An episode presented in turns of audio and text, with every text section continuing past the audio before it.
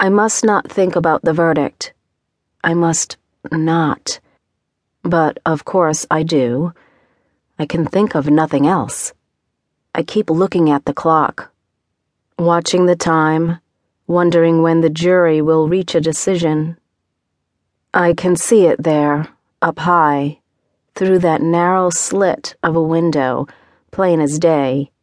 It's the old fashioned kind, with a round face and big black numerals with a constantly moving red second hand, ticking off the time. No digital numbers flashing, not on this one. I look again. The red second hand continues its sweep, steady, unrelenting. Five hours so far, and still no verdict.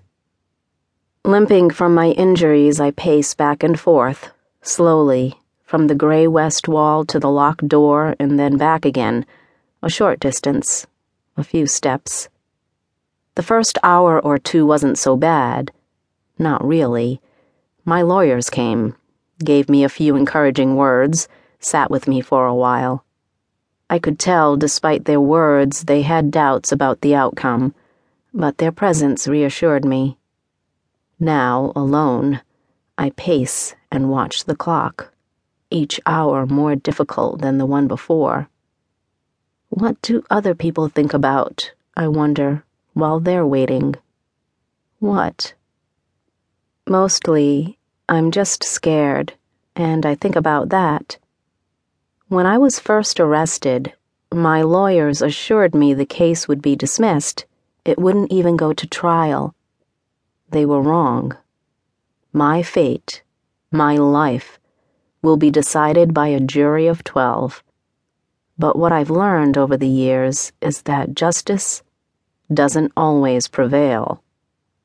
I place my forehead against the wall just to feel the coolness on my skin, the temperature stone cold and soothing, bringing slight relief to this face newly marred.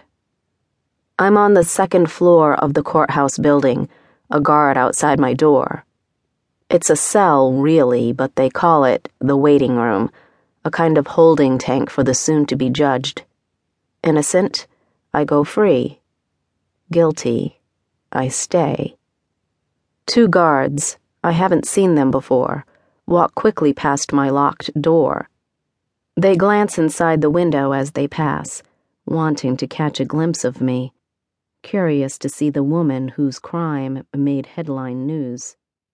A sharp tension cuts the air.